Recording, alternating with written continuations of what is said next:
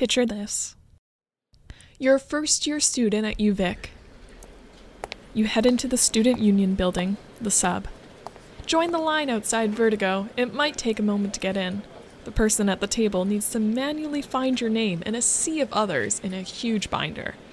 But, I mean, if there's free pizza, worth it, right?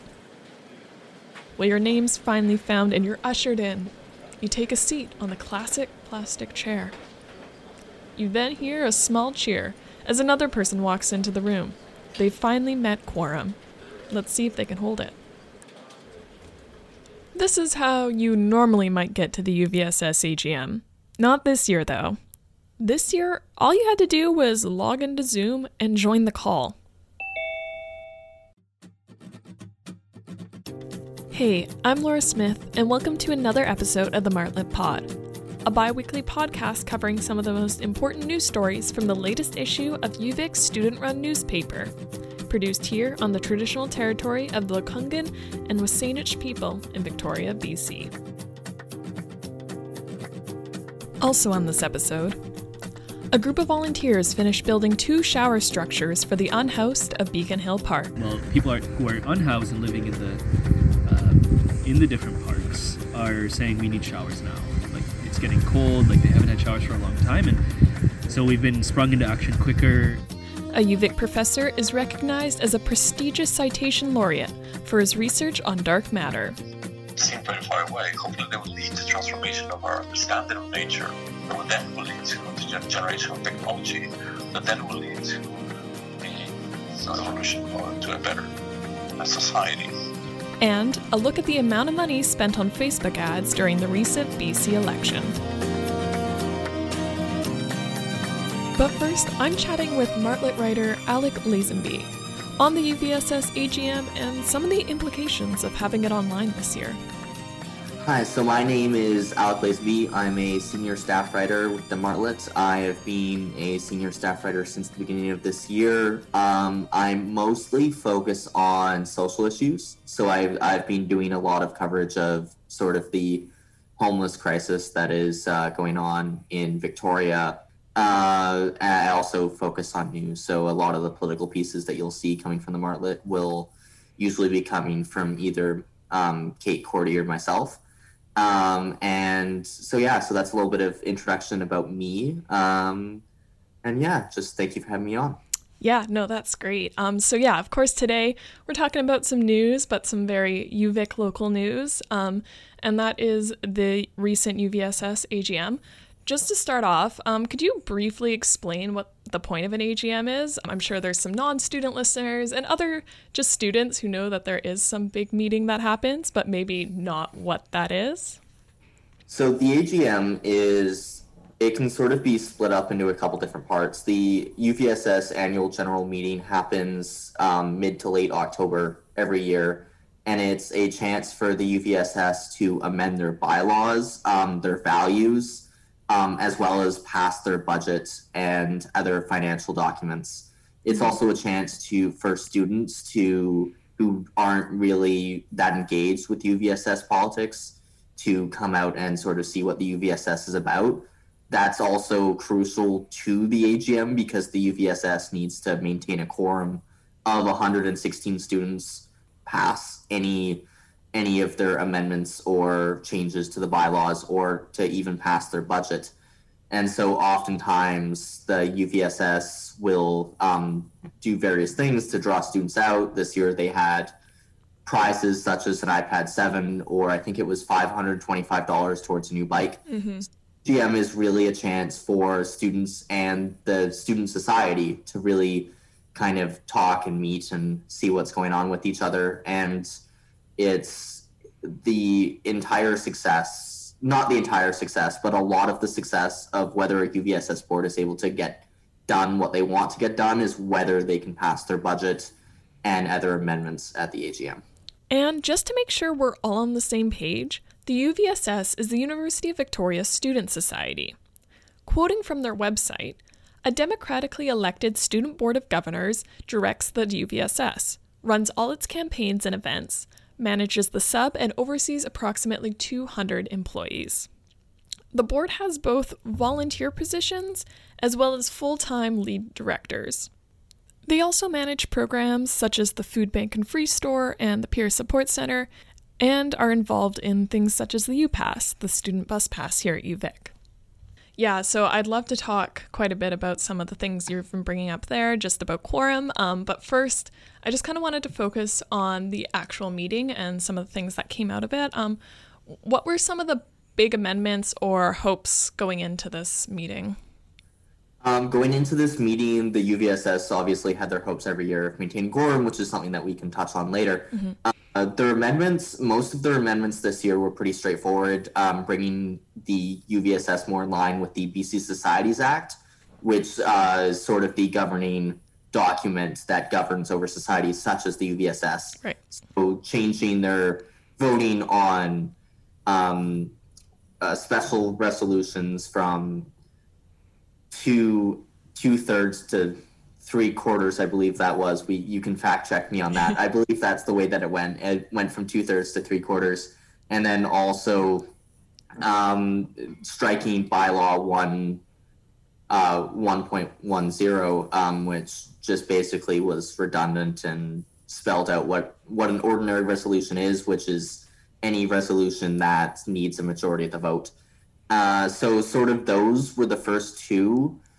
The other ones were about values, which is something that's um, contest hotly debated every year about what values the UVSS should have. So, for example, last year they wanted to strike fun from mm-hmm. their values. That was not the case this year. Um, this year they wanted to add decolonization and uh, environmental sustainability um, to their values and so which was contestedly debated. Our editor Kate Cordy went to a four-hour meeting over whether over a debate on those values, and, um, and so that a lot of their main motions kind of concern that. Here's a clip from the AGM for context. Um, what plans does the UVSS Board of Directors have to back up this change in policy? Is it just going to be them adding the, these words into policy and not doing anything about it, or are there any plans in motion that are going to back up these um, just this like policy change?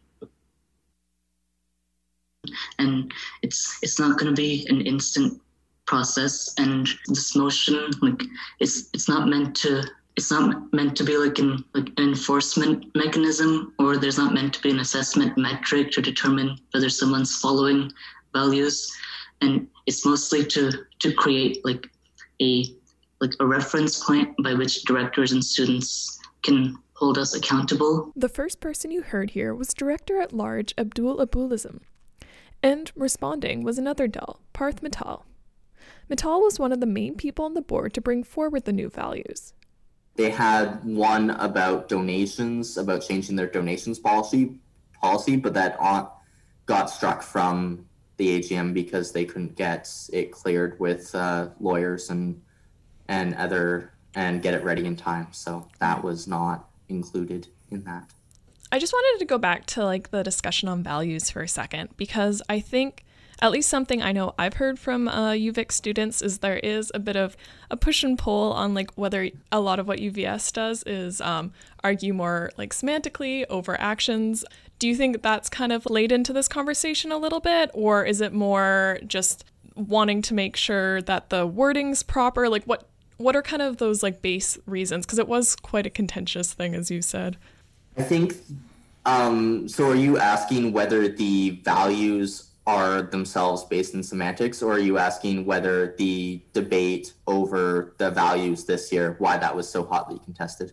I guess like if you could answer to both, that'd be great. Um, with the first one, which was brought up at the AGM, whether uh, the UVSS values are a matter of semantics. Mm-hmm.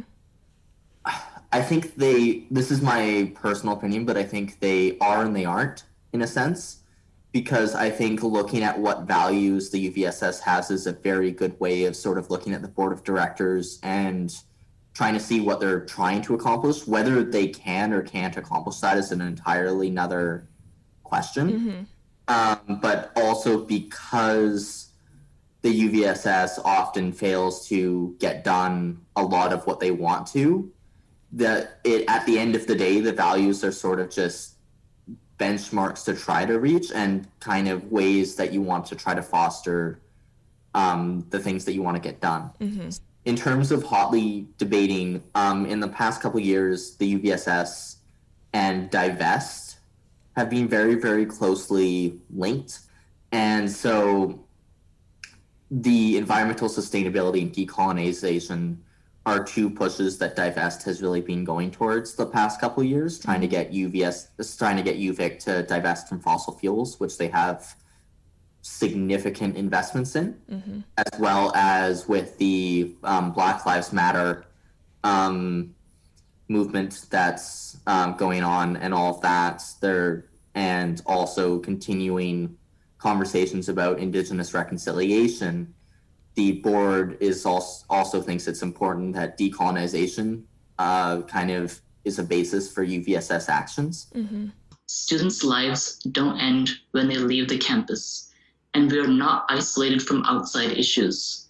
These values are to acknowledge this and that the UVSS is here to support all students who are vulnerable to systems of oppression, including racism in education and other institutions, and the negative impacts of environmental change.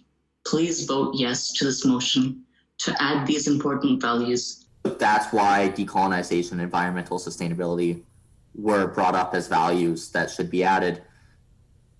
In terms of the contentious nature of it, um, most of the contention talked about um, whether these these values really are based in citations and whether these values have fact to back them up. Um, mainly, I mean, they were heavily, heavily changed, and I'm not the best person because I wasn't at that meeting. But to kind of t- make sure that the UVSS values are grounded in things that are factual and things that are important. And there's some disagreement about what that is on the present board, which I think goes back to the different slate systems that have been imposed and the fact that many of the members of the board don't necessarily see eye to eye on a lot of things. As Alec mentioned, there was a board meeting before this AGM that debated the motion. The main focus here was on whether the board could affirm that the impacts of climate change disproportionately affected BIPOC, working class, and LGBTQ communities without a citation. There are two sides to this argument. On one, board members, some of which were BIPOC, speaking to the motion and saying that this affirmation reflected their lived experiences. And on the other side, some argued that they didn't believe that this was reality and wanted a citation. Um, now I just kind of want to pivot a little bit to, yeah, just talk about the actual format of the AGM, because of course it's a little different than uh, past ones. Normally it takes place in UVic. Um, and one of the big things was that the AGM has traditionally struggled to meet quorum. However, there was no issue this year. Um, they met, I believe it was like 300 people was Zoom's cap. Um, it's kind of double sided here because on one hand they're they're able to actually meet quorum and hold it. On the other hand, there was a little bit of like technical difficulties and issues with people not being able to get in because of Zoom's cap. So the kind of I guess dual questions here are um, do you think maybe the UVSS will like look at this going forward to kind of continue doing online? And do you think, because I believe you've done AGM coverage in years past, like did the process seem a lot smoother this year? Did things seem to go a little bit better? So, firstly, yes, the format was very different this year. um, that was something that definitely took getting used to. I feel like for all parties involved, it for the UVSS, for for me, for other people who tuned in, definitely it was different. I will say that I don't miss the plastic chairs in Vertigo. Fair. Um, that is something that I definitely don't miss. It was a lot smoother getting on and getting in and all of that online. It also helps for students that they didn't have to physically go to a place. which is probably why the UVSS was able to exceed quorum by such a significant amount. So for the majority of the meeting, there were somewhere between 250 to 300 students. Um, I don't know the exact math because you have to minus board of directors, me, and other um, non-students um, from that. But between 250 and um, 300 students for the majority of the meeting, which is usually if even if the UVSS meets quorum, it's by one or two students. So that was a significant change, and the question that arose out of that was really it the, with the Zoom cap is because students need to be able to vote on motions at the AGM. They need to have that ability to do so the issue with the Zoom cap is that a lot of people who may have wanted to come to the meeting and get in and vote on these motions weren't able to. That's a question that definitely needs to be asked of the UVSS. UVSS Director of Outreach and University Relations, Serena de Havilland, did email the Martlet a statement about this issue. The statement noted that while they did receive several messages and emails from students regarding the Zoom cap, the majority of these were to do with being entered for prizes, and none were to do with voting on motions.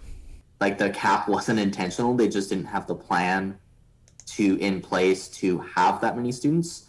And you can sort of liken it to I guess the one that was brought up during the meeting is you can liken it to fire codes. You can only have cer- a certain amount of people in a room. I think that the board was very, very happy. Actually, I know the board was very, very happy because I asked Serena about this um, to have as many students as they had out and definitely because the board switches every year, it's up to the next board to decide if they want to pursue this format. Mm-hmm. Definitely, Serena said that she would recommend it. The other factor in whether this continues online is in regards to the um, BC Societies Act, which was changed uh, upon the outset of COVID to allow societies to meet online and hold AGMs and hold other official meetings online. Mm-hmm. It's a it's a wait and see approach to see if that remains even past COVID. So that's also where the UVSS has to kind of wait and see to see if they can continue to do these AGMs and SAGMs online because it depends on the BC Societies Act and what the um, government decides, what the provincial government decides on that. Right. And just out of curiosity, um, of course, there was lots of students in the Zoom call. Was there much engagement? Were um, people in there actually engaging in polls or other things that the UVSS had talked about? Um, indefinitely, it was quite easy to vote on motions because they just put polls in. So a significant amount of the members of the meeting, like people in the meeting, were voting on motions. Uh, which includes some engineering students who I hear were voting no to every motion just to just to cause trouble. But in regards to engagement, sort of in the chat and stuff, there was until it was um, shut down um, by the moderator just to kind of keep things orderly, mm-hmm. which I I don't know if that was the right decision. I think it would have been better to allow people to um, speak in the chat, but there was also some talk that this contravened um, speakers' rules and all of that with the AGM. So that makes sense. In regards to asking questions, there were several questions asked because I think um, students felt more comfortable um, asking questions online as opposed to in a in a room with a bunch of their peers, especially if they could keep their cameras off, which I, I thought was a really good feature because it definitely allowed for some people who might not speak up but had really important questions to ask um, the ability to do so the question that stood out that stands out in my mind is one student asked about uh, using proctoring software to invigilate exams and whether um, the UVSS had been in talks with UVic over um, the possibility of this being a thing. And that I'm not sure if that sort of question would have been asked um, mm-hmm. at a normal AGM because that's kind of a very tough, tough question to ask in a room full of people. Yeah. And so I thought that that was really really good. So yes, there are definitely pros and cons. Mm-hmm. There's pros and cons with most AGMs and most formats that you can possibly think of. But I thought all in all, in terms of discussion and um, people engaging with the meeting. I thought it was much better this year. That's good. Is there anything else that you wanted to talk about today, um, or anything you think that we've missed? Not that I can think of. I think I just want to say that the definitely the AGM this year was a different experience. I think it was all in all a better experience for students and also members of the board. It felt less forced. It felt um, easier to sort of engage with members of the board. So I really do feel that my personal hope is that the board continues on um, with this format if they are able to do so. Fantastic. Well, thank you so much for your time today. Thank you so much, Lauren. We'll be back in a second.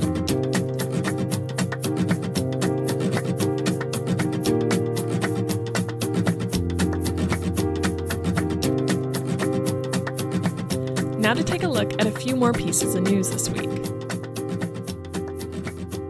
October 24th saw the completion of two showers for the unhoused of Beacon Hill Park.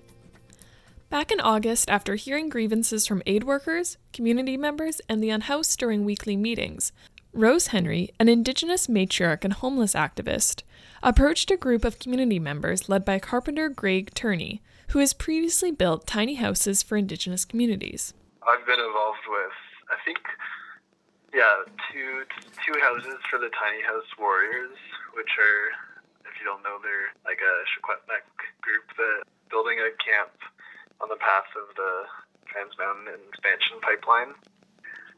Rose Henry, who's a local matriarch, came to the build and was like, uh, just came back from Beacon Hill, and one of the things that everybody's asking for is showers, and asked if anyone would be willing to build showers. The need for showers for those at Beacon Hill has been an ongoing concern, with the nearest ones only at Our Place Society down on Pandora Street.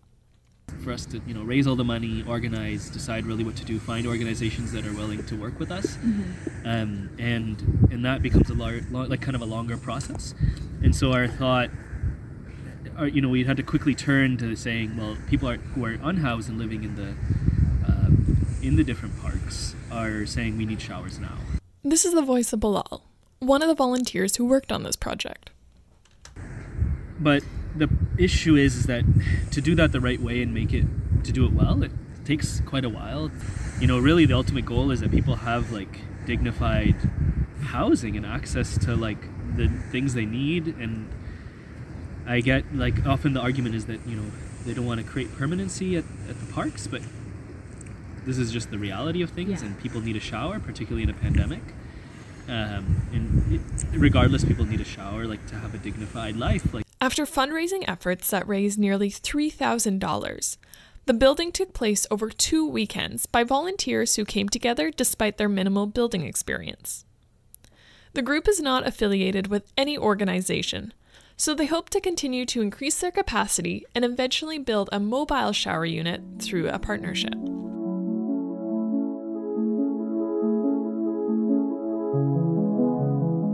UVic has something to be proud of this week, as the university's own Dr. Julio Navarro was recognized in this year's list of Clarivate Citation Laureates. 24 researchers were awarded this year. Good. I mean, I, I think we knew that our work had had a reasonably good impact Mhm. in, the, in, the, in the scientific world. I mean, of course, we need to be aware of this. This ambivalent um, relation with uh, awards and recognitions, um, especially when you get to the very rarefied levels of, you know, of very high, uh, high, high prizes. Yes. Yeah. And uh, so I always think that the uh, honors are, of course, very good, but Mm. very, very, very welcome. I Yeah. would always say that you know, every award received has been undeserved and welcome. This award acknowledges exceptionally high citation counts in the Web of Science database. This means that of the 50 million papers put out by the platform in the last 50 years, Navarro's work is one of 6,000 to be cited over 2,000 times. He and two other researchers are being recognized for their studies on galaxy formation and evolution, cosmic structures, and dark matter halos. Navarro got into this field while living as a student after Argentina's military dictatorship of 1976 through 83. We organized a, a conference. Mm-hmm. I mean, Argentina was coming out of the dictatorship at the time, kind of dark times in the, the country, a dictatorship. So we, we were young and bold. I was okay. Let's organize a conference. So we invited four, four people from abroad to come and give some talks to us, just to as a way to you know get a bit more up to date of what was going on. He and his team have proposed a structure for dark matter halos that is fairly consistent for every galaxy. The goal with this is to give scientists a better understanding of how galaxies actually form.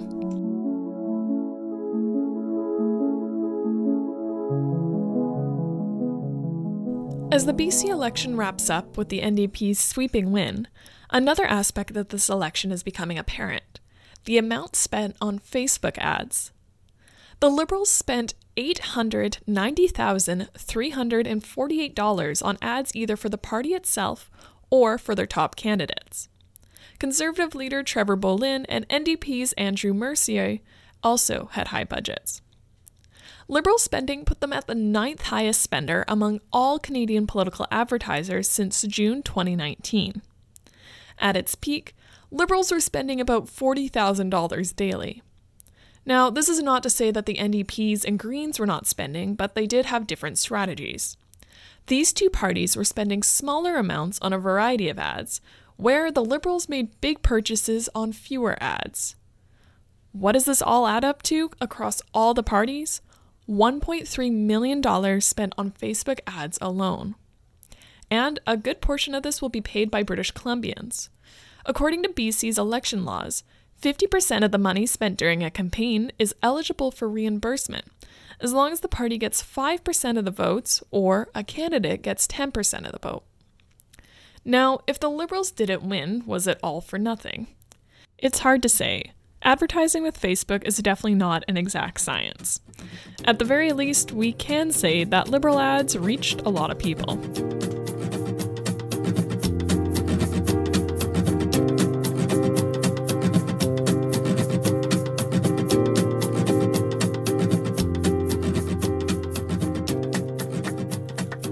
That's the end of this episode. Thanks for listening.